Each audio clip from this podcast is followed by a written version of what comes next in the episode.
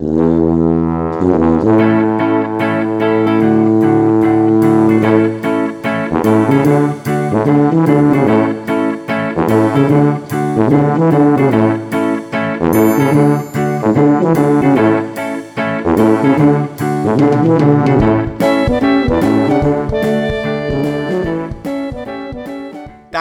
vítam vás pri ďalšej epizóde Viac než fitness podcastu, a drahí moji poslucháči. A dnes tu máme opäť epizódu s hosťom, s hosťom, ktorý, ktorého možno niektorí z vás už poznajú, lebo je to jeho... Ty si historický Radku prvý eh, host, ktorý je tu druhý krát, si myslím. Takže je to Radomil Vašík. Takže vítam ťa, Radku.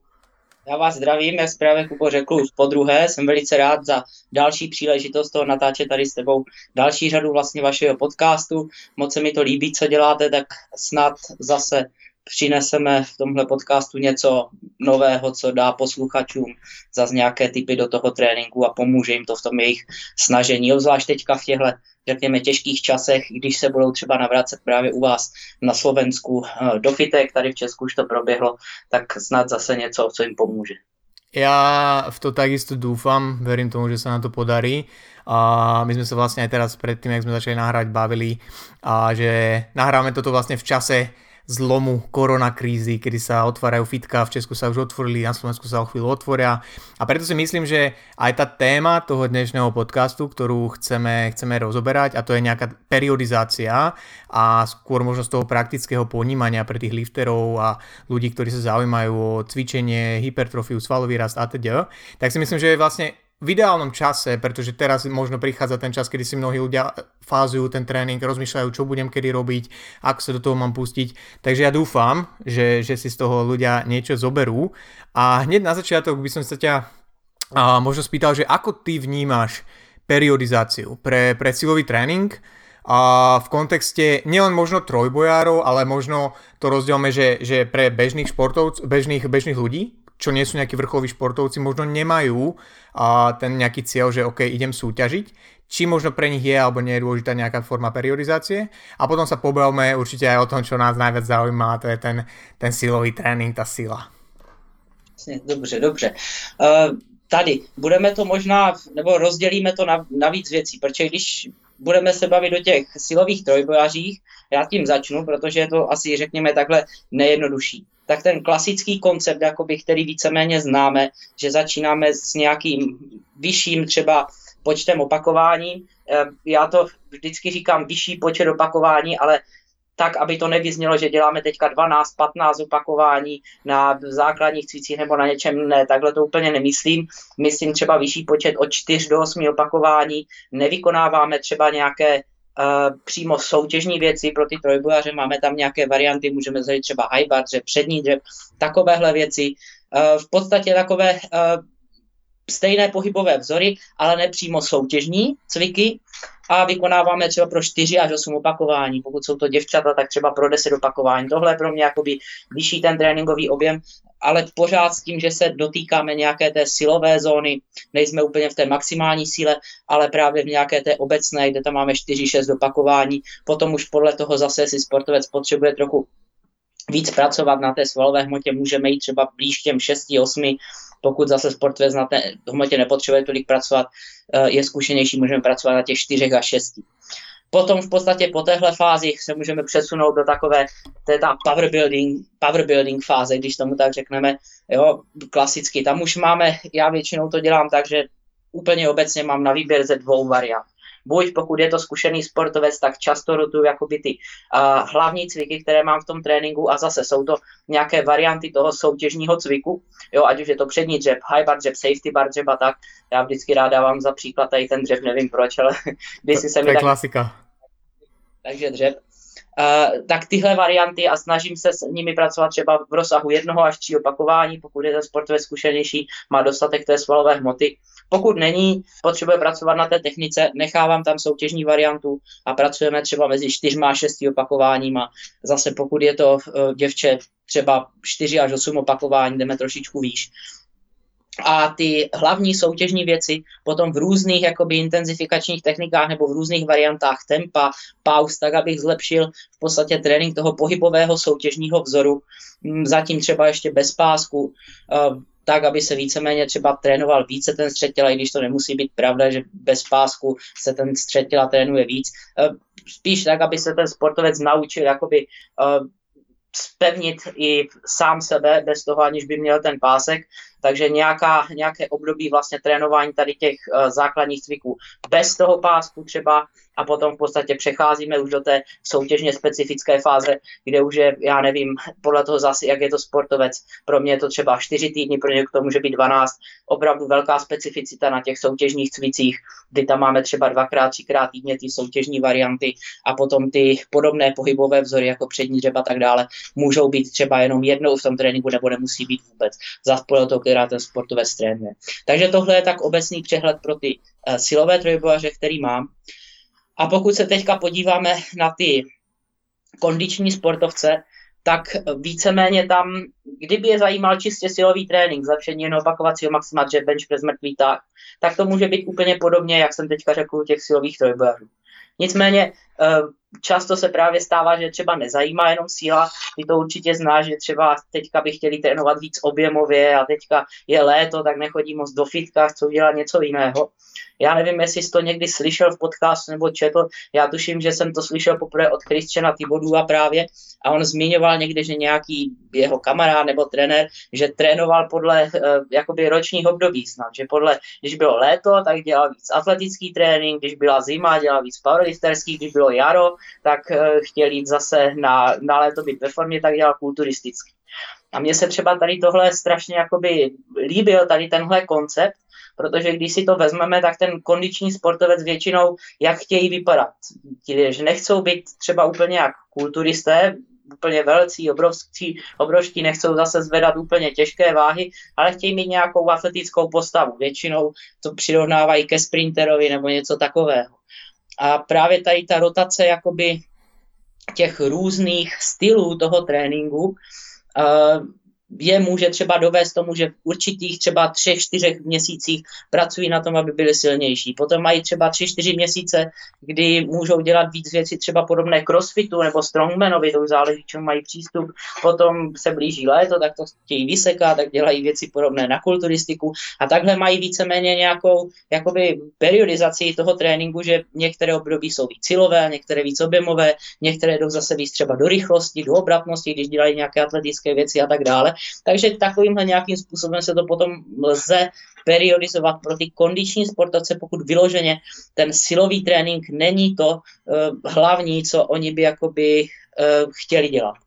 Takže tohle jsou, tohle je můj pohled na ty dva jakoby kondiční sportovci a potom ti čistě siloví jako trojbojaři. Ty si to, ty si to veľmi pekne zhrnul, niekoľko veľmi pekných uh, myšlen, myšlenok tam zaznelo. S týmto vlastne úplne, úplne súhlasím, že podľa mňa hrozne veľa ľudí vlastne využíva periodizáciu bez toho, aby o tom vôbec vedelo len tým, že sa riadi nejakými svojimi takými podvedomými uh, pocitmi a cieľmi, ako si to vlastne uh, prirovnal k tým ročným obdobiam, tak ono to vlastne súhlasí a nie je na tom nič zlé. Hej, stále pokiaľ človek má určitý systém v tréningu, tak to, že uh, jeden čas roka má taký, ten, takýto cieľ a druhú časť roka má taký cieľ, tak je to úplne v poriadku. Myslím si, že je veľký rozdiel medzi tým a meniť ciele každý týždeň, lebo sa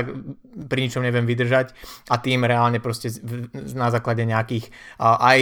napríklad podmienok vonku si to nejak tak zadeli. Takže to určite fajn. A keby som to mal nejak tak zhrnúť, tak možno, možno by som to pomenoval, že periodizácia je primárne asi nejaká manipulácia s objemom a intenzitou v čase. Hej, že s tréningovým objemom, s tréningovou intenzitou a nie len teda pre tých powerlifterov, ale prakticky pre, pre, pre kohokoľvek. A ja si dovolím povedať, že pre väčšinu ľudí neperiodizovať nejakým spôsobom tréning by bola blbosť. Hej, pokiaľ sa nebavíme fakt o tak rekreačnom cvičencovi, ktorý jeho najväčší cieľ je, aby došiel trikrát do gymu čo najviac týždňov v, roku. Hej, že to sú takí tí, čo a, dojdu do gymu, odídu a nevedia ani, že čo sa dialo, len chcú byť pri, pri trénerovi, niečo absolvovať, OK, a všetko má na starosti tréner. Dobre, tam nejaká dlhodobá periodizácia asi aj tak neprichádza nejak do úvahy z hľadiska nejakej konzistentnosti, pretože ten človek môže o 3 týždne ja neviem, ochorieť, ísť na dovolenku a tak ďalej. Ale by default, podľa mňa, periodizácia určite rozumná, čo ja by som chcel dnes, aby sme to vlastne nejakým spôsobom tak približili ľuďom, že z toho nebudú mať len taký nejaký taký, že strach, bože, ja neviem, ako to mám nadviazať a teda a teda a teda. Takže ty si vlastne hovoril, že pri tých silových športoch, športovcoch uh, veľmi dôležité slovo špecificita, hej, alebo špecifičnosť však, a že vlastne ono to smeruje od toho menej špecifického k tomu špecifickému, čo pre powerliftera je uh, ten súťažný výkon. Však. A bežne je to tak, že ten objem býva na začiatku väčší, intenzita trošku nižšia a postupne sa to zase mení, hej, lebo nemôžeme, málo kedy sa stane, že aj vysoký objem, aj vysoká intenzita, to sú keď tak veľmi krátke tie nejaké tréningové úseky. Čo mňa by možno zaujímalo je, že ako ty vo svojej trénerskej praxi definuješ intenzitu a ako definuješ objem. To by sme moho, možno mohli uh, priblížiť, aby sme vedeli, aby ľudia vedeli, že s čím vlastne chceme manipulovať a o čom tu hovoríme. Určitě. Uh, začnu tím objemem. Já většinou stanovuju objem jako série krát opakování. Jednoduše vyšší objem 4x8 je prostě vyšší jakoby tréninkový objem než řekněme 4x1. Jednoduše uděláme větší počet toho opakování. Tohle je asi nejčastější. Další věc, která se tím může jakoby uh, řídit, je potom počet pracovních sérií. V podstatě počítám jenom toto, ve většině případů jsem přišel na to, jakoby, že sportovci a ať už se jedná o ty osmičky třeba nebo o ty jedničky, tak na jednom je sice víc jakoby opakování, to znamená, že nazvedají víc těch kilogramů, jo, což ale potom zase, když mají jedničky, tak je zase mnohem větší nápor, jakoby, uh, řekněme, na tu centrální nervovou soustavu, více musí soustředit a tak dále. Víceméně jakoby ten počet sérií tam může být, uh, tam může být stejný, totožný jo, ale celkově, když to, když to řekněme jednoduše, vyšší tréninkový objem, děláme víc opakování v podstatě uh, v nějakých sériích, takže 4x8 bude větší tréninkový objem než 4x1, řekněme. Takhle vyjadřujeme ten objem, jo, vyjadřuju ten objem já. Co se týká intenzity, tak uh, tady je důležité říct, že to mám na mysli jakoby tu absolutní intenzitu. Absolutní intenzita je v podstatě vstažena uh, k tomu našemu jednomu opakovacímu maximu a v podstatě k tomu, co my máme za váhu na čince. To znamená, že jednoduše 80% z jednoho opakovacího maxima bude větší absolutní intenzita než 70% z jednoho opakovacího maxima. Uh, potom však nesmíme zapomenout na to, že existuje taky něco, aby jsme teďka posluchače moc nezmátli, ale existuje něco jako relativní intenzita. To potom je třeba to RPI nebo opakování v rezervě a takové věci, které v podstatě vyjadřují, jak namáhavá by ta série měla být. A ta relativní intenzita, tak ta se víceméně mění už v rámci toho jednotlivého tréninkového bloku nebo toho kratšího období. A víceméně může být třeba vysoká i v tom uh, tréninkovém období, kde je větší objem, jo, ale ta absolutní intenzita je menší.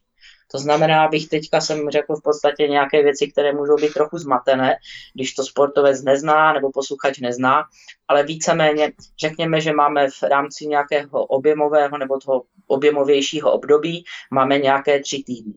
a manipulujeme třeba s osmi opakováními, jo, to znamená, že ta intenzita, nebo řekněme, že ty procentově, to může být mezi 70 a 75 procenty jednoho opakovacího maxima. Absolutně je ta zátěž menší jo, než 80-90% opakovacího maxima. Takže můžeme říct, že absolutně ta intenzita je nižší, nicméně relativně 70% jednoho opakovacího maxima pro 8 opakování je jakoby lehčích než 75% jednoho opakovacího maxima pro 8 opakování. To znamená, že když dáme týden 1 70%, týden 2 72,5%, týden 3 75%, tak ta relativní intenzita vlastně roste takhle v rámci toho nějakého tréninkového období jestli snad takhle to bylo pro to. Áno, pre mňa určite verím tomu, že aj pre poslucháčov skrátke by sme asi mohli povedať, že a tá absolútna intenzita to je tá váha náčinke eh, vzhľadom na to jedno opakovacie maximum a tá relatívna intenzita to je, že aká ťažká nám príde tá séria, tá, tá daná séria vzhľadom na to, koľko opakovaní máme v rezerve a celkové to vypetie. Hej, čo môže byť vlastne extrémne náročná, môže byť aj maximálka na drep, aj maximálka na 8 opakovaní na drep, hej, maximálka na jedno opačko alebo na 8 opačiek. Takže to treba rozlišovať a teda treba si uvedomiť, že áno, keď hovoríme o vysokej absolútnej intenzite, o tých vysokých váhach, ktoré napríklad v trojboji sú bližšie pri uh, tým bližšie, čím sme k súťaži, tak tá relatívna intenzita, to, že človek proste si mákne a ide do možno do nejakých ťažkých sérií a MREPov sa netýkajú iba toho obdobia, ale týkajú sa aj tých objemových období, kedy je tá špecificita možno menšia, neznamená to, že nemakáme, častokrát tie objemové obdobia sú ešte ťažšie. Ano, přesně tak. To máš naprostou pravdu, protože vždycky, když máme vlastně sportovce, tak víme, že nejvíc eh, si, nebo jsou unavení, si stěžují právě na ty objemové, objemové období, které víceméně jakoby slouží k tomu, aby si třeba ty klouby a tak odpočinuli od těch těžkých zátěží avšak ten sportovec cítí, že svalově jakoby vykonává víc práce, takže svalově uh, dostávají ty svaly větší podnět, jakoby stimul třeba k tomu růstu, takže potom volí svaly, ale ty klouby si třeba odpočinou, což je potom cílem jakoby toho jo. období ulevit tomu stresu od toho, že teďka musím zvedat těžké váhy, zase si to budu dávat na, tu, na ty záda, je to zase trošičku něco jiného. Ten sportovec jde do toho, že objemovějšího období víc jakoby s tím, že mu nehrozí něco, že není to tak, streso, tak stresové, že ta čínka by mu prostě spadla během dřepu, nebo že neudělá bench press, zůstane mu na hrudníku a tak dále. Tak, tak, tak. Tu keď sme spomínali tú relatívnu intenzitu, tak ja ti rovno podsuniem a otázku od Honzu Kavalíra, ktorú som ma dnes pýtal, že sa ťa mám opýtať, že ako v tomto prípade, keď, keď vlastne nejakým spôsobom dizajnuješ tie mezocykly a možno aj ten makrocyklus, berieš do úvahy fakt, že niektorí liftery a nevedia dobre odhadovať a, to RPE a to, koľko majú v rezerve a že možno podhodnocujú tú svoju nejakú a, vypetosť pri tých sériách a že vlastne riskuješ, že a lifter vlastne nepracuje tak tvrdo, ako ty očakávaš. Či ak vieš, že ten lifter má takéto tendencie, či to nejakým spôsobom zohľadňuješ pri dizajnovaní toho bloku tréninkového? Dělám to v podstatě vždycky, to FPI dávám do kombinace s procenty. To znamená, že sportovec má svoje jedno opakovací maximum a já mu tam napíšu orientačně, v jakých v podstatě nebo v jakém rozmezí by se měl pohybovat. Jo, většinou to může být 5% rozmezí, řekněme třeba 65 až 70% opakovacího maxima. Pro určitý počet opakování, třeba těch 8. A k tomuhle procentnímu jádření přidám i to RPE. A v podstatě, protože tohle je naše jediná možnost, jak my můžeme jako online trenéři, když nejsme s nimi na tréninku, jak my můžeme vyjádřit to jejich, tu jejich námahu v podstatě v rámci toho tréninku. Pokud nemají samozřejmě nějaké měření rychlosti nebo měřit rychlosti, kterým by to šlo orientovat, ale eh, řekněme na rovinu, mám nějakých třeba 40 online klientů a ani jeden z nich to nemá. Tak pravděpodobně to není ta cesta, kterou bychom mohli jít. proto využívám vlastně to RPI, využívám procenta. A říkám, že sportovec, který to RPI nezná, neumí se v tom orientovat, třeba úplně neví, jestli má dostatečnou váhu nebo ne,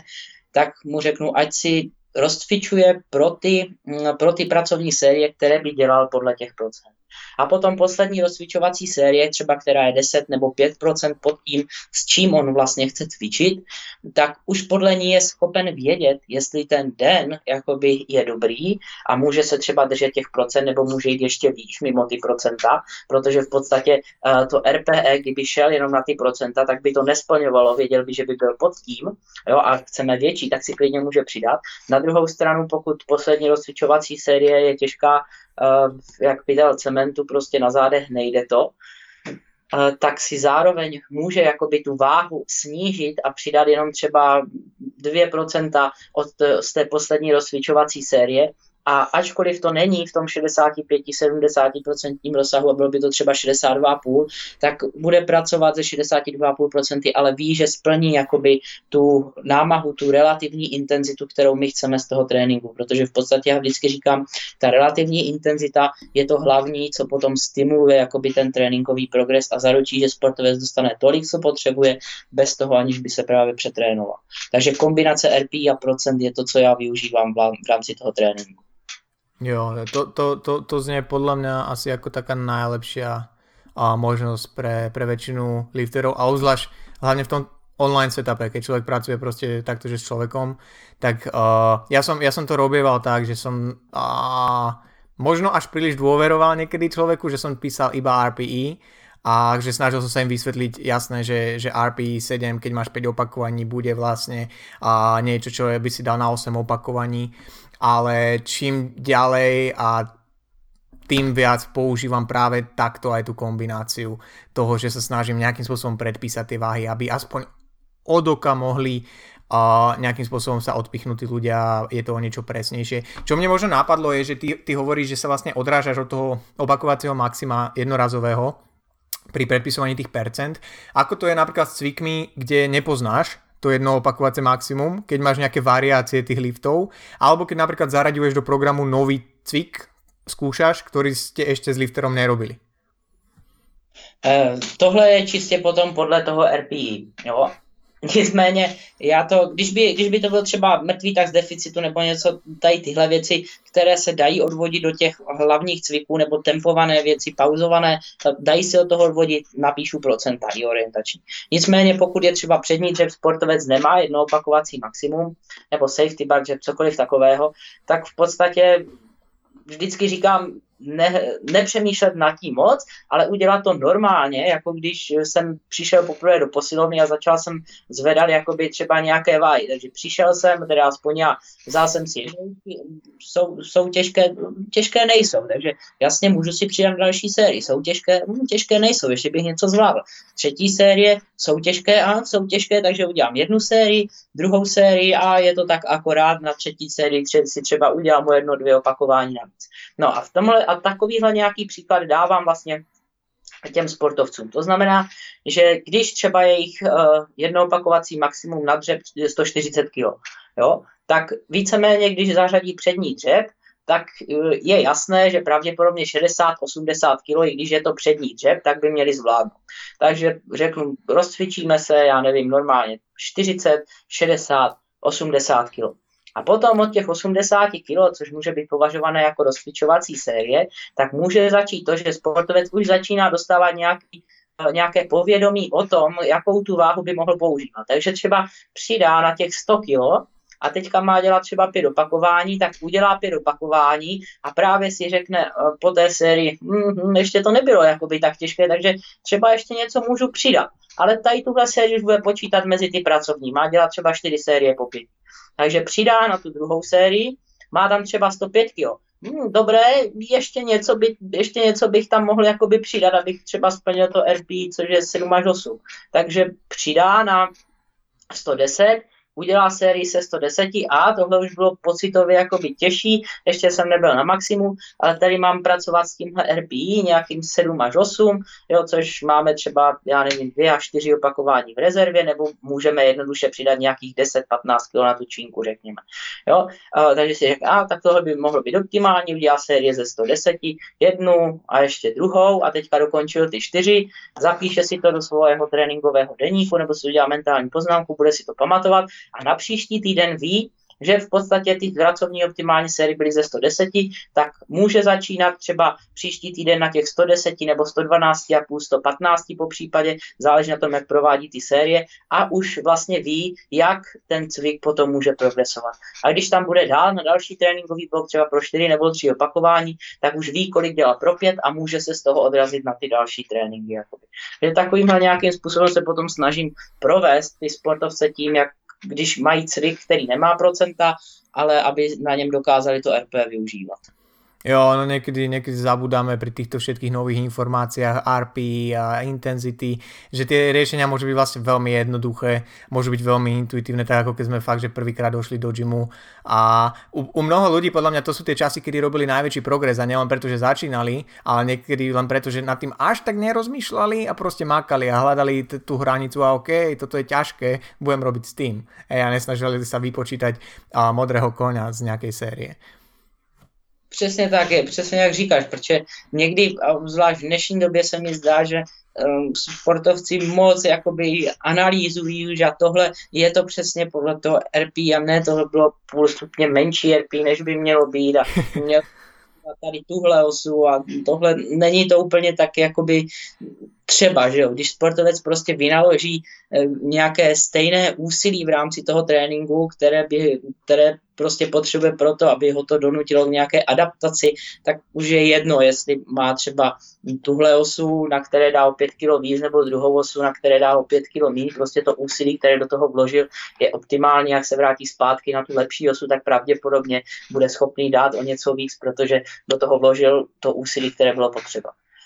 Pre, presne tak, presne tak. A keď sme sa bavili vlastne o objeme tréningovom a intenzite, a máš ty v rámci nejakej takej dlhodobej periodizácie alebo z mezocyklu na mezocyklus a nejaké také princípy, ktorými sa riadiš, že ako progresovať ten objem, ako ho navyšovať, čo už je možno veľa, čo je možno málo a takisto v rámci intenzity, že, že ideš lineárne väčšinu času väčšin lifterov alebo ako sa staviaš k tomuto, čo sa týka toho, že okolko mám vlastne zvýšiť to a to alebo znížiť to a to. Záleží už podle toho typu té periodizace, jak jsem říkal, nebo od, spíš podle toho, jak ten sportovec jde v rámci těch eh, třech fází, jak jsme říkali na začátku.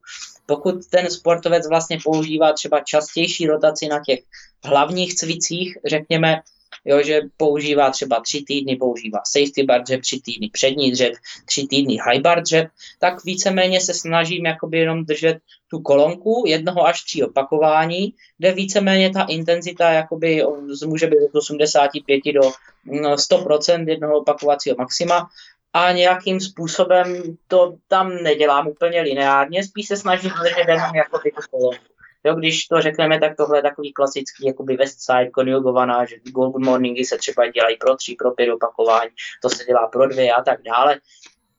co jsem četl třeba tak nějakým podobným způsobem to dělá Dan Green, že tenhle cvik dělá třeba pro nižší počty opakování, tenhle dělá pro nižší a tak dále. Takže nějakým takovým způsobem se snažím koncipovat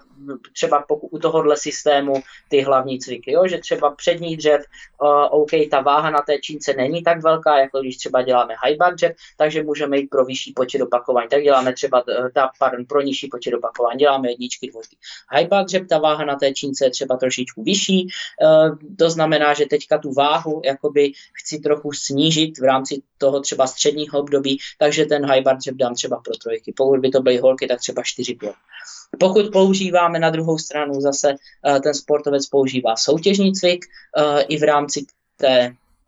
střední fáze, kdy je to třeba 4 až 6 opakování, pro holky třeba 4 až 8, trošku víc, tak víceméně v tom případě jdu pravděpodobně lineárně. Jo? To znamená, že třeba 3 týdny osmičky, 3 týdny, uh, 3 týdny šestky a 3 týdny potom čtverky.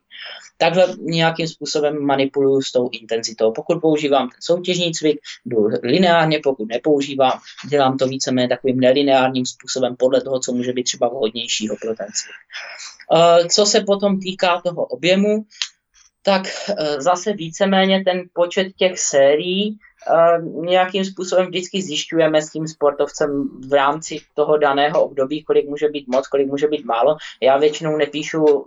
vždycky třeba tři série po čtyřech, nebo řekněme čtyři série po čtyřech, ale píšu třeba dvě až čtyři série po čtyřech. A ten sportovec, už sportovce nechám jakoby sám vybrat si, jestli chce dělat dvě nebo čtyři. Někteří sportovci třeba dělají dvě, protože listeři jsou línější od přírody, ale zase někteří jsou prostě poctivci a vždycky budou dělat ty čtyři. Teďka je už důležité potom vlastně to vykomunikovat, jestli ten sportovec není moc unavený eh, z toho tréninku, jestli se nevrací úplně zničený a tak dále. A podle toho třeba potom upravíme ten počet těch sérií na ten další tréninkový týden, nebo po případě na tu celou třeba tady tu řekněme, powerbuilderskou fázi, kde je ten dosah opakování eh, třeba 4 až 6, 4 až 8, kdy jsou víceméně podobné, takže ten počet těch sérií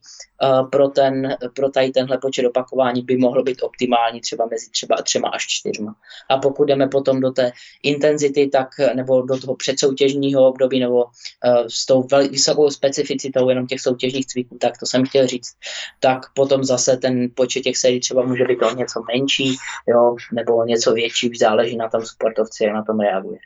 Takže takhle potom manipuluji s tím objemem. Jasné. Ty si, ty si spomenul vlastně, že záleží velmi aj od uh, konkrétneho typu periodizácie, že, že ak, aký člověk využívá. Já osobně uh, som, som trošku taký, že skeptický v rámci toho, a ako sa podľa mňa hrozne prebrala periodizácia z iných športov, a veľa ľudí to automaticky aplikovalo na, na powerlifting a na, na silové športy, podľa mňa, z ktorého máme dosť málo dát, čo sa týka vedeckého výskumu, čo je napríklad zaujímavé. A ja som teraz robil e, týždeň dozadu seminárku na tapering a zistil som, že na tapering, na ten záverečný fakt, že peak a v rámci, v rámci silových športov je veľmi málo uh, nejakých štúdií a reálne vedeckých výskumov, že väčšinou je to o tom, že sa opýtali dobrých lifterov, že čo robia. A vlastne len tak, že pozorovali. A ono, všetci akože robia veľmi podobné veci, ale že ja osobne si myslím, že z takých tých iných športov, na ktorých tie data, hej, možno z nejakej atletiky, nejakých tímových športov sa veľa vecí preberalo a a že, že či je to vlastne dobre, či je to efektívne, keď nemáme tie dáta. Takže vlastne tu sa bavíme asi o tom, že, že ako to robia reálne tí liftery a skôr je to taká tá anecdotal evidence, že vlastne pozorujeme a, a OK, väčšine lifterov to funguje, tak to robíme a nehovorím, že to je zlé, ale je to taký zaujímavý taký paradox a ja som vždy taký, taký skeptickejší, keď tam nie sú nejaké, nejaké reálne aj, aj, aj dáta za tým, čo by to mohli akože potvrdiť.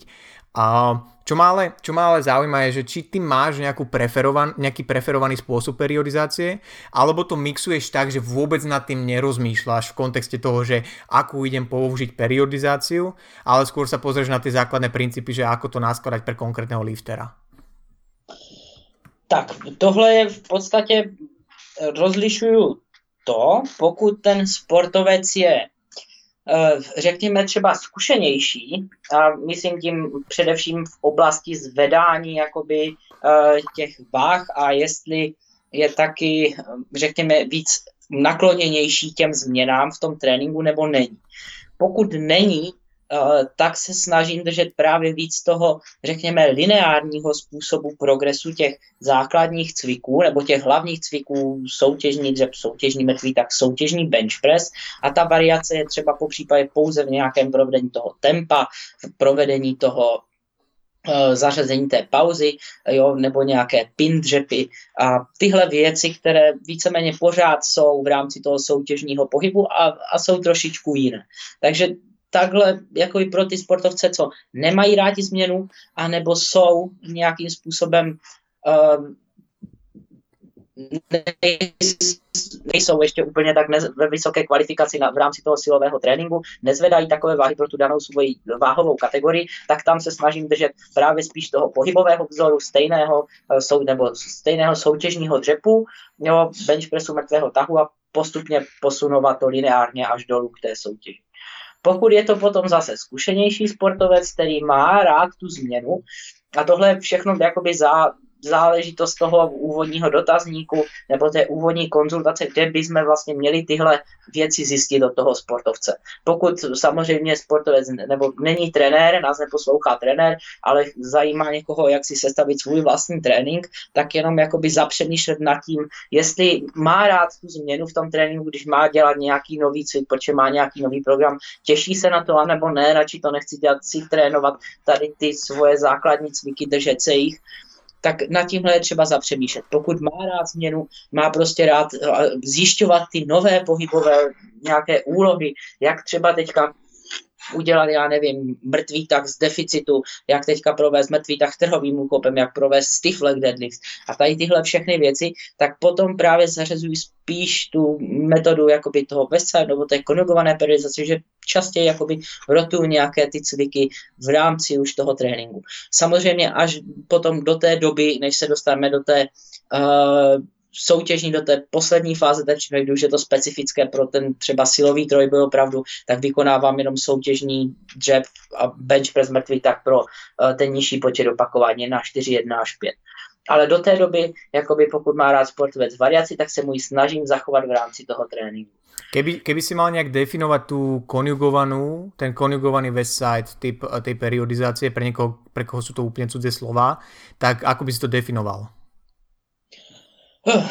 Jednoduše... Nemusíš odbornou definici. V podstatě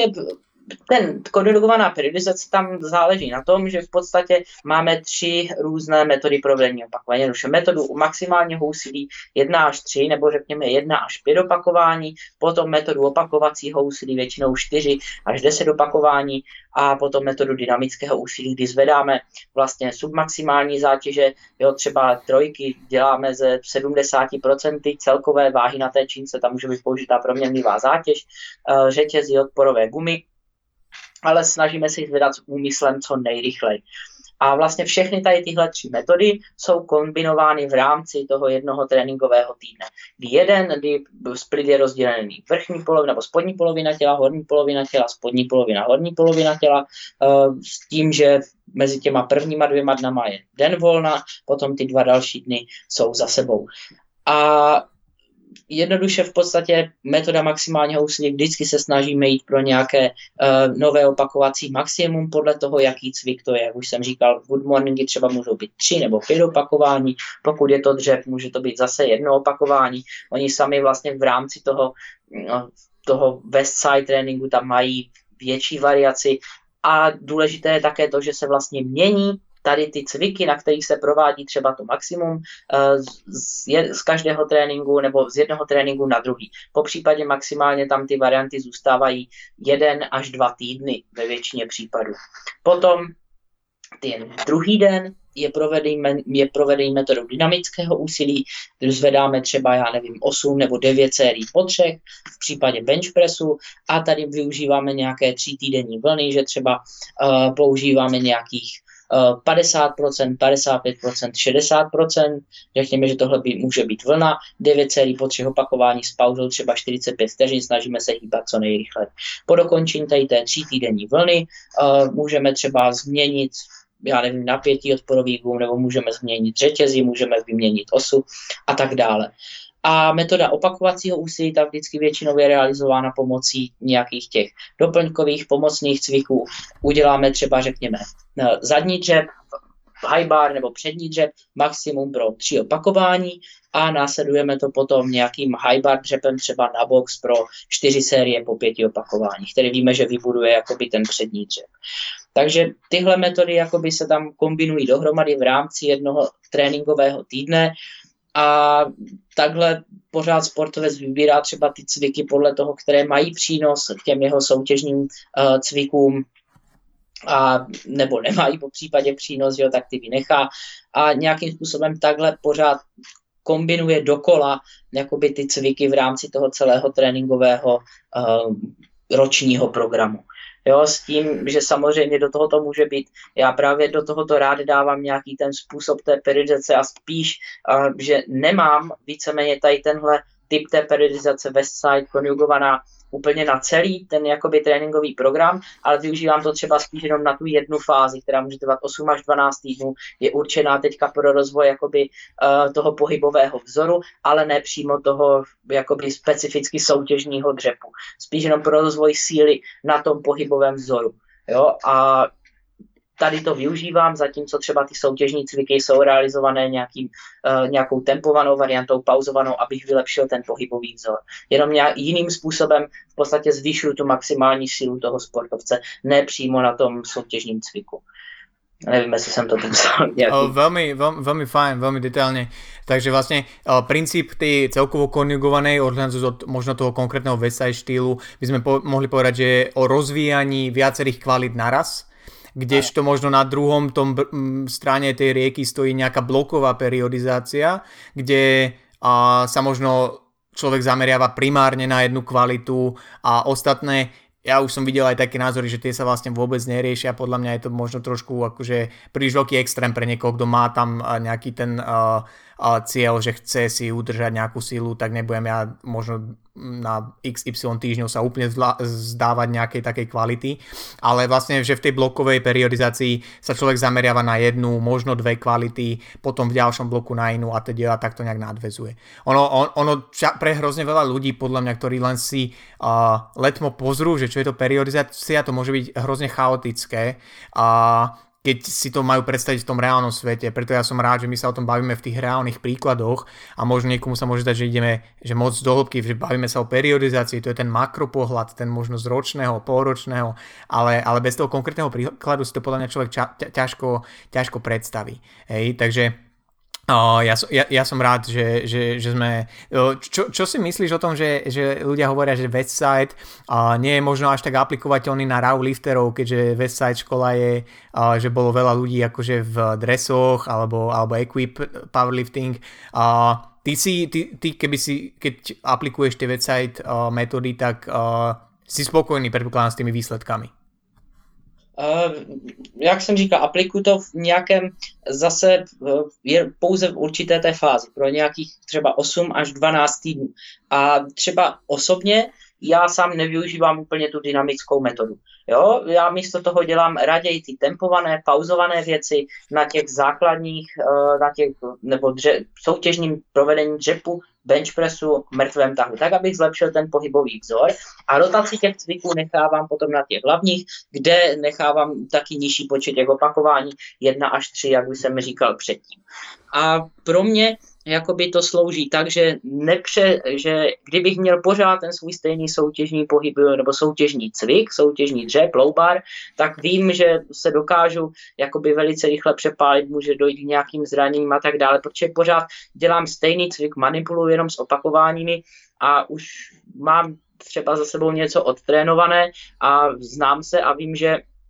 by to pro mě nebylo úplně ideální. Navíc bych, by se mi k tomu cviku vytvořil tomu soutěžnímu nějaký blog, a když bych potom přešel k nějakým uh, těm přímo soutěžním variantám pro nižší počet opakování, tak už by to nešlo tak dopředu. Takže pro mě potom ta variace tam slouží v tom, abych já byl schopný víceméně pořád nějakým způsobem zvyšovat, já tomu říkám, tu svoji nespecifickou maximální sílu, protože používám jiné cviky, No, ale v rámci toho pohybového vzoru. A zase vím, že třeba když zlepším, já nevím, svůj, svůj safety bar dřep, cambered bar dřep, high bar dřep, když tyhle cviky jdou nahoru, tak potom vím, že v rámci toho čistě už soutěžního období, kde mám základ nebo kde mám ten soutěžní dřep, tak vím, že pravděpodobně se zlepším i na něm, protože všechny vlastně tady ty tři cviky, které mi postupně zlepšily, řekněme třeba eh, držení horní části zad, středu těla, eh, sílu nohou,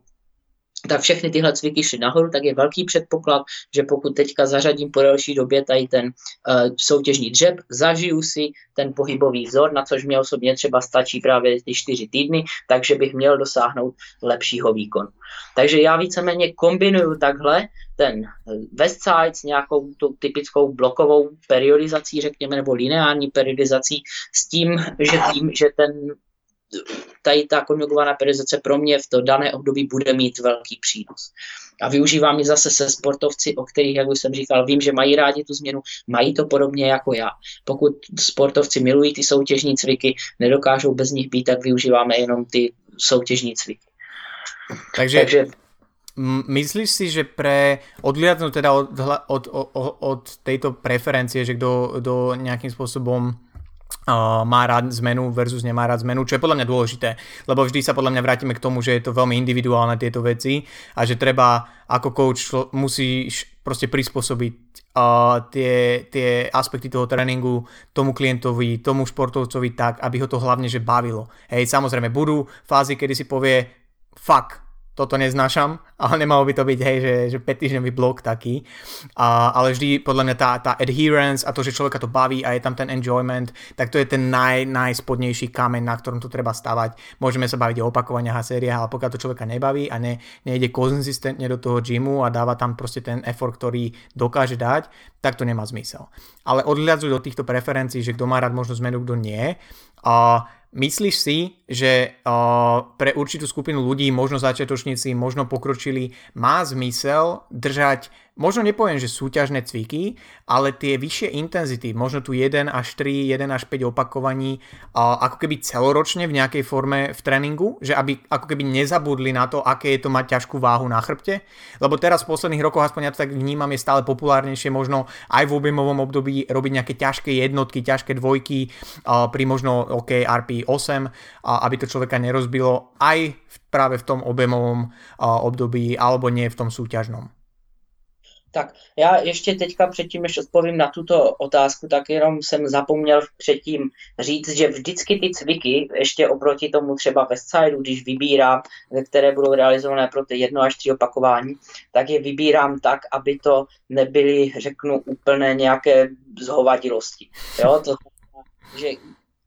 pro mě osobně třeba, když bych měl dělat jenom good morning místo uh, mrtvého tahu, tak to pro mě nebude úplně ten pravý cvik. Jo, Good Morning je pro mě skvělý uh, doplněk, zařazuju osobně do doplňků, ale neměl bych ho jako pomocný cvik, u některých sportovců ho mám a neměl bych ho třeba ani na žádné období jako hlavní cvik. Jo, prostě když varianta mrtvého tahu, tak řekněme jakýkoliv, jakákoliv varianta tahu. Stejně tak bych třeba místo dřepu nedělal úplně nějaké uh, good morning squats nebo něco takového, jednoduše, kde ten pohyb už je, je to sice dřep, ale už je nějakým způsobem strašně moc rozfázovaný a tak dále. Tohle ne, prostě pro mě jsou ty varianty uh, klasičtějšího typu jako přední dřep, high bar safety bar dřep, camber bar dřep, až uh, takhle změním tu osu, ale víceméně ten dřep třeba nechám stejný. Jo, a nesnažím se už potom tady do těch cviků, které jsou pro to dané období hlavní, tak se nesnažím třeba do nich dávat, aby to byl safety bar dřep na box z řetězy. Jo, tohle už je pro mě jakoby až moc velká varianta a nechávám tam třeba jenom změněná ta osa, po případě třeba uh, low bar dřep, ale nechám tam, ale dám to na piny, jo, nebo něco takového. Takže tak. A teďka k té k tomu dotazu, který byl, teď jsem to zapomněl. O, že či, či aj v objemovom období pre některých lifterov držať vyššie intenzity, aby jakoby nezabudli na o, ten aspekt tej maximálnej sily a to, že majú ťažkú činku na chrbte, predsa je to špecifické. Osobně, pokud sportovec pro mě využívá jenom ty soutěžní varianty těch cviků, tak tam ty jedničky moc nezařazuju. Nemám to rád a nechávám to až potom na to uh, soutěžní období, protože jdu lineárně a ve většině případů prostě stejně bude mít dostatek času na to, aby se to tělo pomaličku adaptovalo. Jo, pokud je to někdo, kdo si potřebuje zvykat, má to prostě v hlavě, že tam chce mít tu jedničku, tak mu ji tam nechám v tom tréninku. Nicméně často jsem se setkal s tím, že sportovci, když vidí jedno opakování, tak i když je tam RP 7-8, tak mají tendenci to přestřelovat a potom z toho, že to má být lehká jednička jako poslední rozcvičovací série, tak mi z toho udělají maximální sérii a jakoby je to mimo tu náplň toho, toho období, které já chci, aby si třeba odpočinuli od těch těžkých váh. Eh, na druhou stranu, pokud tam máme potom eh, ty sportovce, u kterých měním jakoby ty cviky v rámci třeba té střední fáze, a mám tam jedno až tři opakování, tak tam jim nechávám to, aby tam ty jedno, dvě, tři opakování třeba měli. Je to cíleně, jak už jsem říkal, pro rozvoj jakoby té nespecifické maximální síly, ale s tím, že vím, že u tohohle sportovce si jakoby to můžu dovolit. Jo, pokud ten sportovec právě vyžívá jenom ty soutěžní cviky, tak to prostřední období třeba je realizováno v rámci těch čtyřech až osmi opakování a nedávám tam žádné jedničky. Takže takhle se na to dívám já. A je to jakoby čistě jenom proto, že ty jedničky tam z tohoto pohledu nemám rád, že sportovci často přestřelují a když potom přijdou do toho uh, soutěžního období, kde opravdu mají manipulovat s těma těžkýma váhama, tak mají v hlavě teďka tohle bylo těžké, nezvedl jsem to a už jdou do toho období třeba s horší psychikou, jo, a navíc ví, že dělali jedničku teďka dva, tři týdny zpátky, takže už ji zase budou dělat a někomu to prostě nemusí dělat dobře. Ale samozřejmě pokud mi sportovec napíše tohle tam chci, chci to tam mít, si tam jedničky každý den, tak tam dám, ale říkám, nedělám to rád. A opět jsme pri tých preferenciách, hej, že to v konečnom dôsledku a veľmi veľa vecí sa berie do úvahy pri programovaní toho tréninku. Ja osobne, ja osobne si viem predstaviť, že možno a, nejaká, nejaká slečna, ktorá má tendenciu aj tak si vždy naložiť načinku menej, a, takže by to nejakým spôsobom vy, využila, že OK, aspoň uh, si natrénuj teda to, že čo to je, tie dve, tri opakovania ťažšie, aj keď tam máš 8 sérií, 8 opakovaní alebo 6 opakovaní v tých ďalších ale to už je veľmi špecifické vlastne skôr o mindsete toho liftera, ako si aj ty spomenul, ako o tom, že či je to, ja som, ja som si len všimol aj, aj v niektorých akože svetových uh, sférach, čo sa týka tých, tých, tých vrcholových lifterov, že niektorí to využívajú práve preto, aby možno uh, zistili, ako sa majú v, v rámci toho dňa, je, že aký je, aký je ten výkon, aká ťažká možno bola tá jednotka ale verím tomu, že tiež už je to trošku bližšie možno k tej súťaži. Možno nie priamo to súťažné obdobie, ale možno to predprípravné, alebo t- ten power building, ako ty si to nazval, mne sa to páči. Mne sa vlastne páči, že, že powerlifting je vlastne úplne milný názov, lebo nám nejde o, o power, ako tu power reálne, a hej, ale, ale skôr len, aby sme zvihli uh, tú váhu akokoľvek rýchlo. A, takže a, ten power building, ale ja, ja to mám rád, lebo ja si pod tým predstavujem ten koncept toho, že sa spája a, svalový objem a nejaká tá svalová hmota a, a sila. Hej, a to je podľa mňa toho, čo, čo, o čo nám a, po väčšine ide. A, takže, takže jo, ono je to ako vždy veľmi individuálne. A, čo mám možno takú, ani nie že špecifickú otázku, ale a, pokiaľ nás dnes počúva niekto, kto ako sme sa bavili vlastne aj naposledy, že možno rozmýšľal nad tým, že by začal s trojbojom a povedal si, že mám dosť vedomostí, možno by som chcel skúsiť skú, súťaž. Akú, akú formu periodizácie by si odpoč, odporučil uh, niekomu, kto povie si, že OK, teraz je jún, uh, v septembri alebo září, bude nejaká súťaž, nech je to 16 týždňov. Uh, tak ja začnem teraz tým vysokoobjemovým obdobím a lineárne budem znižovať tie váhy, alebo uh, ako by si, čo by si povedal človeku, že dobre, čo je pre teba najlepšie, ak nemáš skúsenosť s trojbojom, ale zároveň potrebuješ za 4 týždne vybudovať čo najviac sily? V tomhle případě bych určitě zvolil variantu základního cviku a jít lineárně dolů. Jakože je velice jednoduchá odpověď. Pokud ten sportovec nemá zkušenosti se silovým trojbojem a pravděpodobně když nemá zkušenosti, tak um, ty váhy třeba zvedané nebudou ani tak velké, tak v tom případě bych se zaměřil na tu větší specificitu v rámci toho soutěžního cviku a jednoduše šel lineárně dolů. Tak, by, tak bych to dělal. Jo, což eh, co potom může být třeba úplný začátečník stejně, který začíná jakoby od nuly a chce se věnovat tomu silovému trojboji, vybral si to jako sport, ale prostě přišel poprvé do fitka, slyšel od někoho silové trojboji, to se mi líbí, to chci dělat, tak stejně i tenhle sportovec bude začínat jenom soutěžním provedením cviků, třeba klasicky 5x5 každé, každý trénink, jakoby co jde do toho fitka, jestli 3x, 4x, něco takového. Takže v těchto případech bych jednoduše volil právě ty varianty soutěžních cviků a jít lineárně dolů. Po, poznáš niekoho takého, kto došiel uh, do gymu a povedal si, že prvýkrát a povedal si, že ja chcem začať s trojbojom?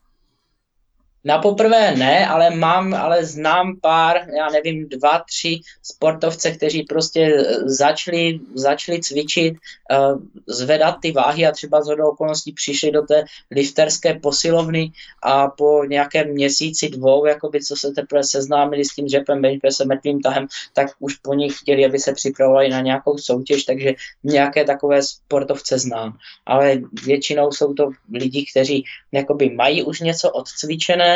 a teďka chtějí začít jakoby ten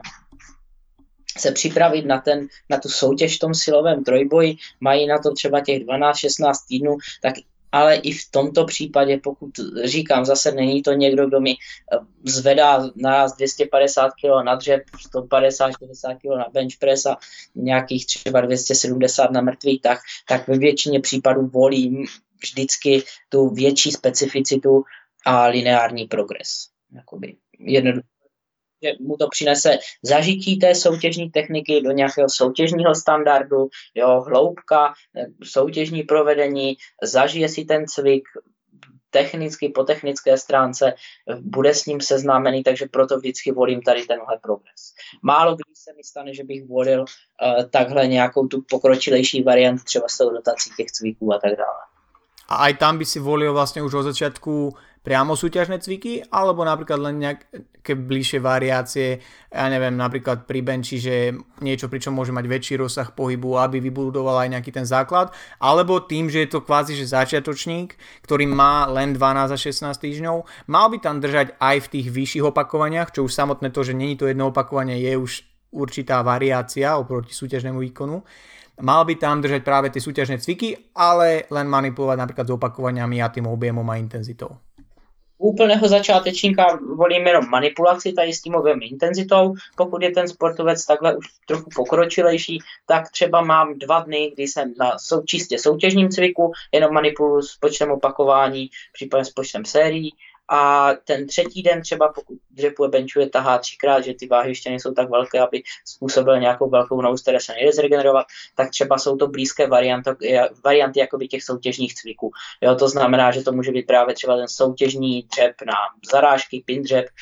soutěžní dřep na box, jo, může to být uh, nějaký soutěžní varianta, půl dřep jde dolů, do půlky dolů, zase nahoru, uh, může to být tempo dřep, může to být pauza dřep a tady tyhle varianty, ale všechno už v rámci jakoby toho základního cviku. A zase jsme se dostali k tomu drepu. Napriek tomu, že jsme se bavili o benchi, a zase jsme to zvrhli k drepu, takže sa ospravedlňujeme všetkým, ktorí majú radi aj bench a deadlift. A každopádne, jo, jo, sú, sú, súhlasím a, a myslím si, že pre, pre, pre väčšinu ľudí, uh, hlavne ktorí začínajú alebo možno ešte nie sú v tej fáze, že sú pokročilí a viac, uh, tak sústrediť sa na nejakú lineárnu periodizáciu a nebať sa fakt, že pristúpať k tomu možno trochu jednoducho, možno na papieri až príliš jednoducho na to, aké informácie sú teraz vonku, uh, nie je vôbec problém. Nie je to vôbec zlé, je to v poriadku. Uh, jednoduché funguje, robili to tak dlho pred nami, a myslím si, že ešte dlho to tak budú robiť a vždy sa, vždy sa k tomu nejakým spôsobom vrátime. Čo mňa, čo mňa ešte možno zaujíma uh, je, že uh, keď, keď máš nejakú fázu a nastavíš vlastne nejaký blog, od ktorého samozrejme si stanovíš nejaké ciele s lifterom, s človekom, uh, že ktoré chcete dosiahnuť, ako analizuješ ten blog uh, v zmysle toho, že ako zistíš, čo bolo efektívne alebo čo nebolo efektívne pre ten súťažný výkon. Uh, máš také nejaké svoje štandardy alebo nejak, nejaký spôsob tej analýzy toho bloku, kedy si povieš, že dobre, toto fungovalo, toto nie, toto zmeníme, toto nie? Eh, je třeba vždycky po každém tom bloku se toho sportovce zeptat a počkat jakoby na tu jeho odezvu, co on napíše, protože ve většině případů ti sportovci sami, pokud už mají nějaké zkušenosti, tak cítí, jestli ten cvik je pro ně přínosný nebo není. Pokud eh, jsou to jakoby začínající ti sportovci, nemají ještě takové zkušenosti, co se týká třeba rotace těch cviků a tak dále, tak jednoduše právě postupuju od toho, že ty variace jsou podobnější těm uh, soutěžním cvikům, třeba tomu právě soutěžním provedení bench pressu, jo, takže tam může být právě bench press s pauzou, tempo na zarážky, no, může tam být zase 1,5 bench press dolů do půlky dolů nahoru, různé tyhle věci, a o kterých vím, že pravděpodobně budou mít asi přínos, protože jsou to ty soutěžní, přímo soutěžní pohybové vzory. E, a potom ty variace zase jak ten sportovec získává na těch zkušenostech, tak zařazuju tak, o kterých víceméně vím, že nejsou až tak velké, aby jim jakoby znemožnili ten posun. Jo? To znamená, že místo třeba soutěžního benče zařadím uh, bench press na úzko nebo na široko. Jo? Po případě můžeme zařadit bench press na mírně šikmé lavici, kdy ten skon není úplně velký. Jo? A takhle nějakým způsobem jdu do toho, že progresuju jakoby ty variace těch cviků a potom samozřejmě jak už jsem říkal, se těch sportovců třeba zeptám jo, v rámci nějakého toho zhrnutí toho tréninkového bloku těch 3-4 týdny, jestli tyhle cviky, které tam byly, uh, cítí, že pro ně měli přínos jo, na ten soutěžní dřeb. Pokud cítí, že neměli, jo, tak se je potom pro příští to období dám pryč. Jo, anebo prostě jednoduše to vidíme potom, když zahájíme nějakou uh, variantu toho, že máme ten soutěžní cvik už jenom to poslední jakoby soutěžní období a pracujeme na něm a vidíme, že třeba ten sportovec prostě necítí žádný přínos z toho, co dělal předtím, tak potom je třeba si ty varianty změnit nebo po případě jo, udržovat se více v tom soutěžním pohybu a zařazovat ty varianty blížší tomu soutěžnímu pohybu v tomto, v tomto môže mať práve mnoho ľudí taký, taký zmetok, že vlastne toľko faktorov tréningových uh, existuje v rámci nejakého, nejakého medzicyklu, je, že je veľmi ťažké možno pre niekoho odsledovať, že čo vlastne fungovalo a čo nie. A ja vždy predtým, ako sa pozerám na, na tréning, tak sa pozerám hlavne na uh, veci mimo tréningu, ako je strava, spánok, stres, lebo to má častokrát oveľa väčší vplyv na ten samotný výkon a progres, ako si niektorí ľudia chcú priznať, tí športovci. A, ale odhľa, odhľadnúť, odhliadnúc od toho, ako ty uh, napríklad pristúpiš k tomu, keď už v rámci bloku príde uh, k nejakej silovej stagnácii. Že, že lifter nedokáže jednoducho nejakým spôsobom pridať váhu náčinku, alebo aj keď pridá, tak proste ako keby tam nedochádzalo k nejakému zlepšeniu. Uh, riešiš to vôbec ne, ako niečo negatívne? Uh, teďka vždycky, jak ty už to teďka řekl, uh, že je třeba analyzovat právě to, co se děje okolo toho sportovce, protože sportovec napíše, že teďka mu to nejde, celý týden se cítí špatně, ale v podstatě nezahrne do toho, že předchozí týden třeba chodil spát, já, nebo chodil spát v 10 a stával ve 4, nebo chodil spát v 11, stával ve 4, protože to měl moc do školy, moc do práce, něco takového, což se potom táhne na ten další týden, není zregenerovaný, nemohlo to tělo vlastně dojít do té adaptace na tu předchozí zátěž, spíše se přetrénoval, než optimálně trénoval a proto ten týden je špatný. Takže eh, je třeba se zeptat, zvážit, pokud sportovec se trénuje sám, zapřemýšlet nad tím, co bylo, jo, jestli toho neměl zbytečně moc někde okolo, jestli není třeba někde ubrat, nebo nepotřebuje někde ubrat třeba na tom tréninkovém objemu, jo, jestli třeba jsou, je nezbytné dělat těch pět sérií, když vlastně ten tréninkový efekt by byl dosažený pouze ze tří sérií a ty další dvě jenom přispívají k tomu, že se víc unaví takže potom může třeba ubrat z toho, co on předtím dělal a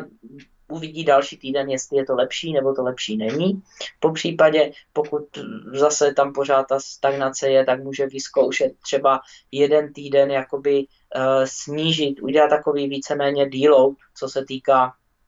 eh, použité váhy. Jednoduše ví, že používá třeba 180 kg, řekněme, na mrtvý tah ale prostě teďka ví, že těch 180 se na to necítí, dá tam 140, udělá třeba místo 3 sérií po třech ze 180, udělá třeba 6 sérií po třech ze 140, dynamicky se zaměřením na techniku, ten tréninkový stres není tak velký, mělo by mu to umožnit se zregenerovat, dostat z toho zatížení nebo přetížení a zase na ten další týden nebo na tu další tréninkovou jednotku by měl být jakoby takhle lepší eh, nebo by to mělo být lepší. To znamená, že já se vždycky snažím spíš dívat jakoby na to, jestli je to nějaké akutní, to zhoršení, to znamená vlivem nějakých podmínek nebo něčeho, anebo jestli to má nějakou chronickou tendenci. Jo, to znamená, že pokud vím, že týden 1, 2, 3, 4 a šel rovnoměrně dolů, tak pravděpodobně toho asi třeba v tom tréninku bude moc, protože většinou je to zhoršení dosažené uh, buď tím, že nebo je, je dosažené tím, že v tréninku je toho moc k dané aktuální životní situaci, řekněme. No to znamená, že třeba sportovec má čtyři týdny větší vypětí, nějaké zkouškové doby nebo cokoliv a na tom tréninku je toho moc, tak je třeba snížit jakoby ty tréninkové dávky, protože ten okolní stres pravděpodobně neubere z toho života. Že snížíme tréninkové dávky a postupně to může být zase lepší. Pokud je to akutní, jak jsem říkal, teďka třeba dva dny eh, mám klienta, který byl teďka týden prostě v práci, uh, vstával ve čtyři, snad pět dní v týdnu, jo, manuálně pracoval těžce, tak prostě potom o víkendu byl jeden výkon horší, jo, nicméně Věděli jsme, že další taková práce už nebude, další týden, takže trvalo dva, tři dny, než se z toho jakoby dostal, dokázal se naspat zpátky a potom zase ty výkony byly ještě v podstatě lepší, dosáhl nějakých nových rekordů, přestože před třema dnama nebo čtyřma dnama v podstatě tu váhu nezvedla ani jednou, tak po těch třech, čtyři dnech ji zvedla asi pětkrát. Jo, takže potom víme, že to je nějaké akutní něco akutního a dá se to vyřešit jenom tím, že prostě sportovec zase bude mít prostor na tu regeneraci a tak dále. Takže takhle se na to dívám. Jo, veľ, veľ, veľmi pekný koncept, že, že rozlišovať medzi tou akutnou, uh, tým akutným nejakým poklesom tej, toho, toho výkonu a medzi nejakým chronickým, kedy fakt je to, že z dlhodobého hľadiska, keď sa človek pozrie na to týždeň k týždňu a vidí zhoršenie lineárne, tak je veľmi ľahké podľa mňa z toho vyvodiť, že OK, buď máme veľmi veľké medzery v životnom štýle, alebo jednoducho ten tréning nebol optimálne nastavený a možno toho bolo príliš veľa na to, čo aktuálne človek si zažíva pokiaľ to nejaký akutný drop a nezošaliec z toho, zostať e, pri, pri zmysloch a asi, asi počítať s tým v kontexte toho daného krátkeho týždňa alebo pár dní, a že sa to dá dokopy a že ten výkon môže byť stále lepší a že možno ani nemusí to brať do úvahy ďalší týždeň, keď už tam bude ten spánok OK a teda a teda. Takže to je určite, určite uh, veľmi, veľmi fajn. Takže uh, súhlasím, súhlasím, súhlasím. Uh, ďalšia, áno tak tohle právě, co jsi řekl, tak je strašně důležité, že ten sportovec se nemusí hned šílet, když něco nejde, a hned, protože to se stává, něco nejde, tak teď vyměním tréninkový program, nebo okamžitě skončím s trenérem a jdu k novému. Jakoby ve většině případů e, já napíšu prostě trénink, který tomu sportovci nefunguje. Jo, stane se to. Ale teď je důležité, aby ten sportovec, i když má svůj vlastní tréninkový program nebo někde nějaký program stáhl, tak je třeba právě analyzovat tady tyhle věci, které jsme rozebrali a snažit se první jakoby to upravit v rámci toho stávajícího tréninkového programu, v rámci uh, ve spolupráci s tím trenérem a teprve až potom, když se to upraví, prostě trenér není schopný uh, vymyslet nějaké další postupy, nebo ten tréninkový program prostě takhle nevyhovuje, tak třeba potom přejít na ten další. Ale první se vždycky snažit vyřešit ten problém. A ja som teraz niekde, nepoviem ti, kto to povedal, ale veľmi peknú myšlienku počul, že, a, že pre športovca je najlepší tréner ten, ktorý s ním pracuje najdlhšie. A ono samozrejme, že, že vie, vieme nájsť aj uh, prípady, kde to tak nie je, hej, že keď niekto je s niekým dlho a nerobí progres, tak to zmysel nemá. Ale bolo to, je to skôr myslené v, uh, v, takom, v takom zmysle, že uh, tréner akože poctivý, ktorý pracuje s niekým dlho a už pozná toho liftera, toho športovca, vie čo a ako, tak čím viac informácií má, tým lepšie dokáže písať tie tréningy a programovať z dlhodobého hľadiska. A ja to vždy hovorím aj, aj novým klientom, že akokoľvek veľa informácií mi dáš, tak ten prvý mezocyklus, čo ja ti spravím, je najhorší, aký odo mňa dostaneš. Pretože stále tie, tie informácie, ktoré získame viac a viac,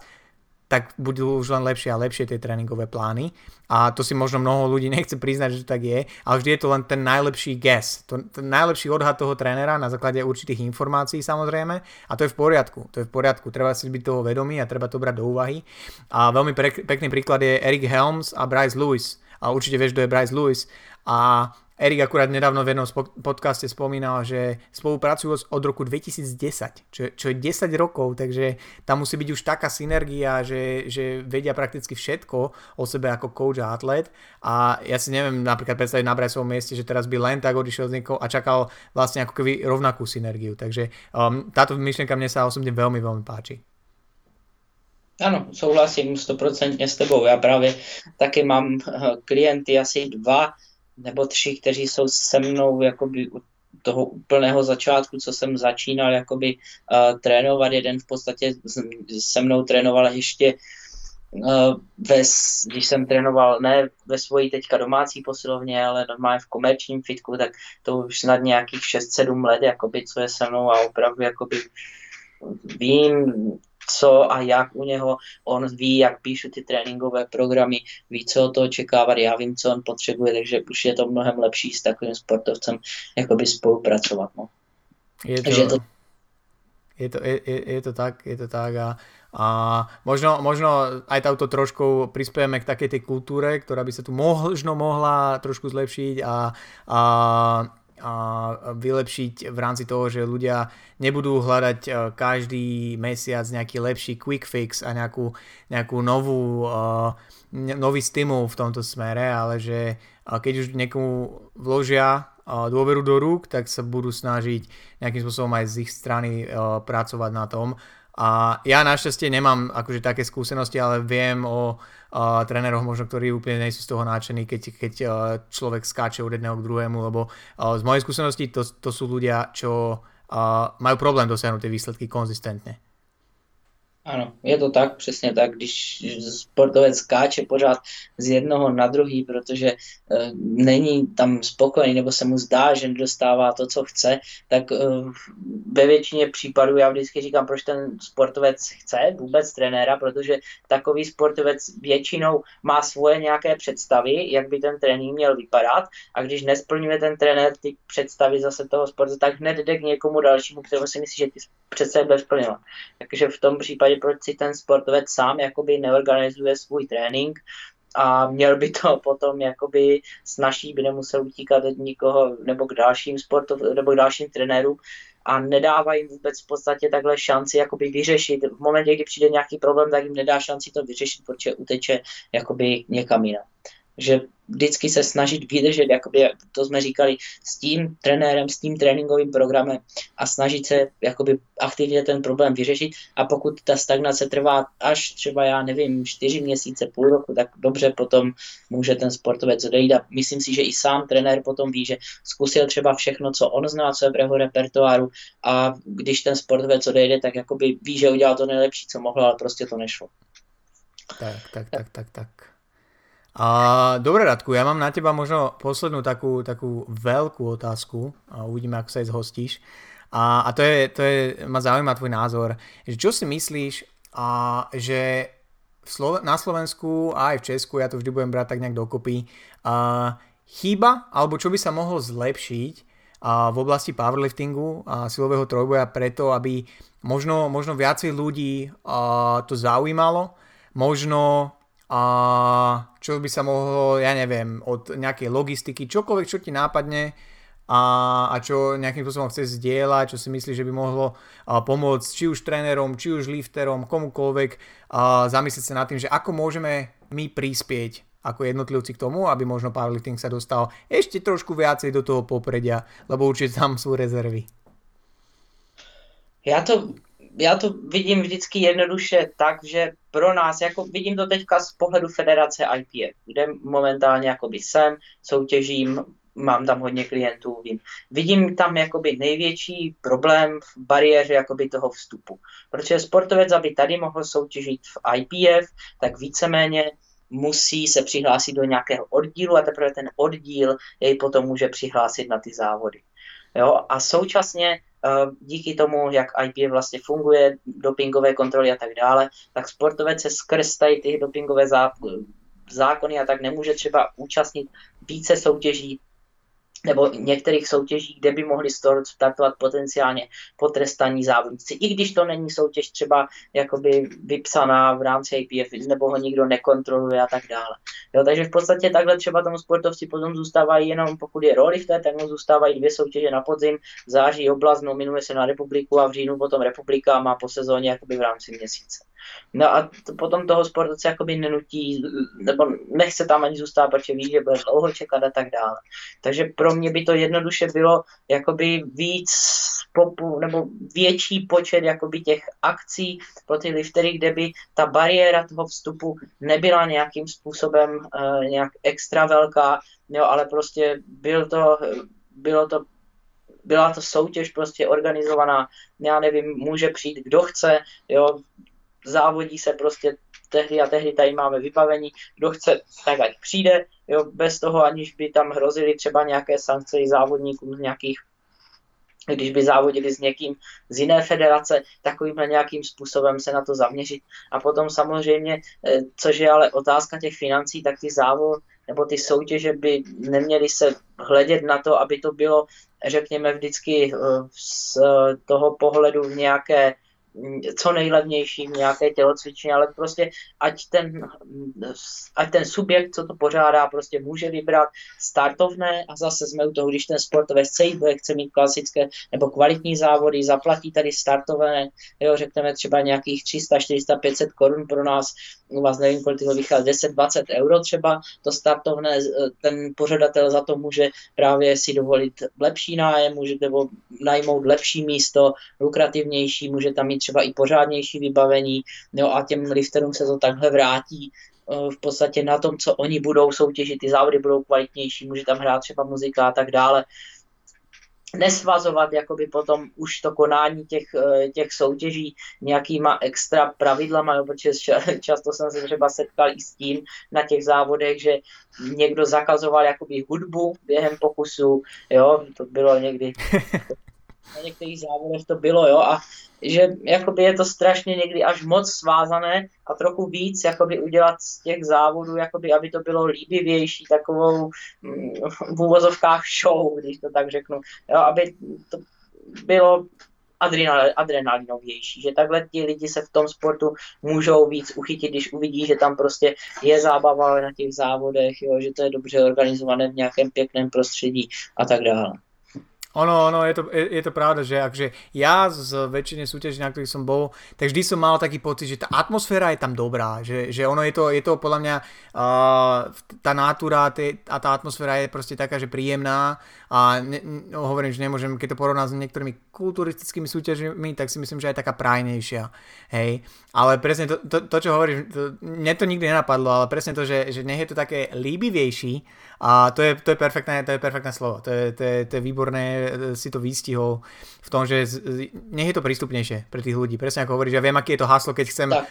pri, niekoho prihlásiť niekam, rozmýšľať čo, ako, cez koho, uh, je, to, je to dosť komplikované.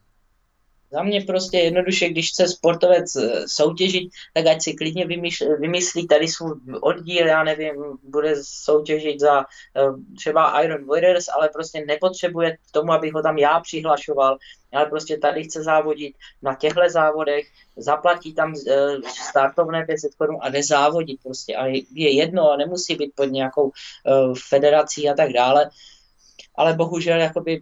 to je asi těžké, já tady do toho zase až tak, až tak moc nevidím, nejsem jakoby v těch nějakých vrcholných sférách svazu a tak, abych viděl třeba toho IPF, proč je to dělané takhle na ty oddíly a tak dále, takže to už je potom na nich, aby si zvážili. A nevím, jak je to v Americe, ale právě když se díváme na nějaké závody z té Ameriky, tak vidíme, že prostě to je jakoby takové, vždycky je tam plno závodníků, ty rozcvičovny jsou prostě dobře vybavené, velké a nevím, jak to funguje tam, jestli prostě musí být taky členové nějakého oddílu a tak dále, ale jakoby přijde mi to trochu jiné, jakoby, než určitě, tady. Určitě ano. Toho vstupu je pro mě tady strašně velká z pohledu toho závodníka. Já vím, když jsem začínal právě, tak jsem chtěl jít prostě na soutěž a teďka jsem nevěděl, jak, jakoby našel jsem si soutěž, chtěl jsem tam jít, ale to prý nemůžu, že prý se musím přihlásit někde jakoby do nějakého oddílu, který by mě teprve přihlásil na ty soutěže a musím startovat tady pod tím oddílem, musím platit, já nevím, třeba členské příspěvky a tak dále, že to je víceméně takhle hodně svázané. A to už může odradit někoho, kdo prostě cvičí teďka v té posilovně a teďka já bych si chtěl zkusit nějaké závody, no a co, co, co pro to musím udělat, tak si to najde, hop a, a přijďte si, abych mohl startovat, tak musíš být tady v nějakém oddílu. Oddíl třeba, já nevím, je od něho nejbližší nějakých 200 kilometrů a když ještě ten podílový předseda třeba chce, aby ten závodník přijel, tak ho musí vidět a jakoby je to strašně zdlouhavý proces a není to tak, že teďka chci soutěžit takže tohle bych viděl jako tu bariéru vstupu jako největší problém. Nebo co by se mohlo udělat, aby se to spopularizovalo. Ja, ja mám pocit, že na Slovensku, že my tu vieme akože za jednotlivce súťažiť, ale akurát, že je to neúmerne drahšie, čo tiež je také, že nie, nie, nie je možno príjemné. U nás je kuriozita to, že vôbec je zväz kulturistiky a fitness združený so silovým trojbojom, čo je akože zaujímavé. Neviem, nedáva mi to až taký zmysel, ale tak do toho tiež ja nevidím. Každopádne a som veľmi rád, že sme sa dostali aj, aj, aj, aj k takýmto témam a, a veciam, lebo hovorím, že ako sme sa bavili naposledy, keď sme nahrávali uh, epizódu, tak uh, myslím si, že obaja uh, budeme len radi, keď sa, keď sa trojboj proste dostane medzi ľudí a keď ho budú ru, ľudia robiť viac a rozumne a, a pochopia, že byť silný je zábava. A to nám nikto nikdy nezoberie, že a keď zdvihneš nejaké, nejaký 100-kilový fúrik, aby si vyslobodil mačiatko, výborný pocit. Ano, přesně tak, jak říkáš, být silný není nikdy na škodu. To je dobré. Takže uh, Rádku, ja ti chcem veľmi pekne poďakovať, že si sa, že si sa podujal a na ďalšiu epizódu. Ja si myslím, že tak ako, ako naposledy na, na tú poslednú sme mali veľmi fajn feedback, som rád, že ľuďom to niečo dalo. Takisto dúfam a verím tomu, že, že aj tu sme, sa nám podarilo vytvoriť uh, nejakú, nejakú hodnotu pre ľudí. Uh, pre tých, uh, ktorí by ťa chceli niekde nájsť, uh, ako a kde? Nemyslím teraz adresu, ale... nejjednodušší, nejjednodušší uh, Radomil pomlčka, ta spodní Vasik na Instagramu a potom ironverse.cz náš web, kde máme všechny potom dostupné informace, ať už Instagram, Facebook a tak dále. Ale Radomil Vasik Instagram a potom ironverse.cz web. My, my sme sa bavili, že ja som akurát pred, pred pár dňami videl na Instagrame, že si zdieľal uh, taký nejaký svoj, uh, poviem to, že projekt, program, pre, pre lifterov, ktorí možno majú, majú záujem nejakým spôsobom sa dostať bližšie k nejakému systematickejšiemu tréningu, tak budem rád, ak aj o tom povieš ľuďom možno trošku bližšie. Dobře, děkuji za prostor, Kubo. Jednoduše je to nějaký powerlifting klub, je to pojmenováno a v podstatě e, nemusí to být určeno jenom pro liftery, jak je ten e, název takhle zavádějící, ale víceméně pro všechny, kteří právě chtějí trénovat silový trénink, a chtějí ho mít nějakým způsobem rozfázovaný na nějaké ty fáze, o kterých jsme se bavili. Jo, to znamená, že je tam nějaké to objemovější období, potom ta power building část, která tvoří v podstatě největší část toho uh, programmingu do toho klubu, jo, kde se zaměřujeme na rozvoj síly a svalové hmoty a potom zase nějakých 8 týdnů toho specifického cvičení na, těch, eh, na tom dřepu bench pressu mrtventou pro maximalizaci toho jednoho opakovacího maxima. Takže pokud je někdo kondiční sportovec, chce mít takhle rozvrhlý třeba trénink do určitých fází na půl roku s tím, že to prostě směřuje od toho, eh, řekněme, objemovějšího období do toho méně objemového, ale potom s důrazem na tu sílu, tak právě ten powerlifting klub je něco, co může využít. Jo, máme tam vždycky vlastně všechny cviky na ten daný měsíc jsou uh, ukázané, jsou předvedené ve videích, které natáčí. Máme tam teďka minima, máme tam přes 460 videí, tuším, už za tu dobu, co ten klub funguje od minulého října, od, od října minulého roku. Takže vždycky ty videa přibývají, je tam také trénink jakoby na mobilitu, nějaké rozcvičení vždycky na ten měsíc, takže není to jenom tak, že by tam byl čistě prostě jenom tři tréninkové jednotky, ne, máme tam mobilitu, máme tam rozcvičení a máme tam další dva doplňkové tréninky na menší svalové partie, jo, třeba biceps, triceps, ramena, když si chce sportovec takhle. Pracovat i na těch partích, které jdou vidět právě dobře. A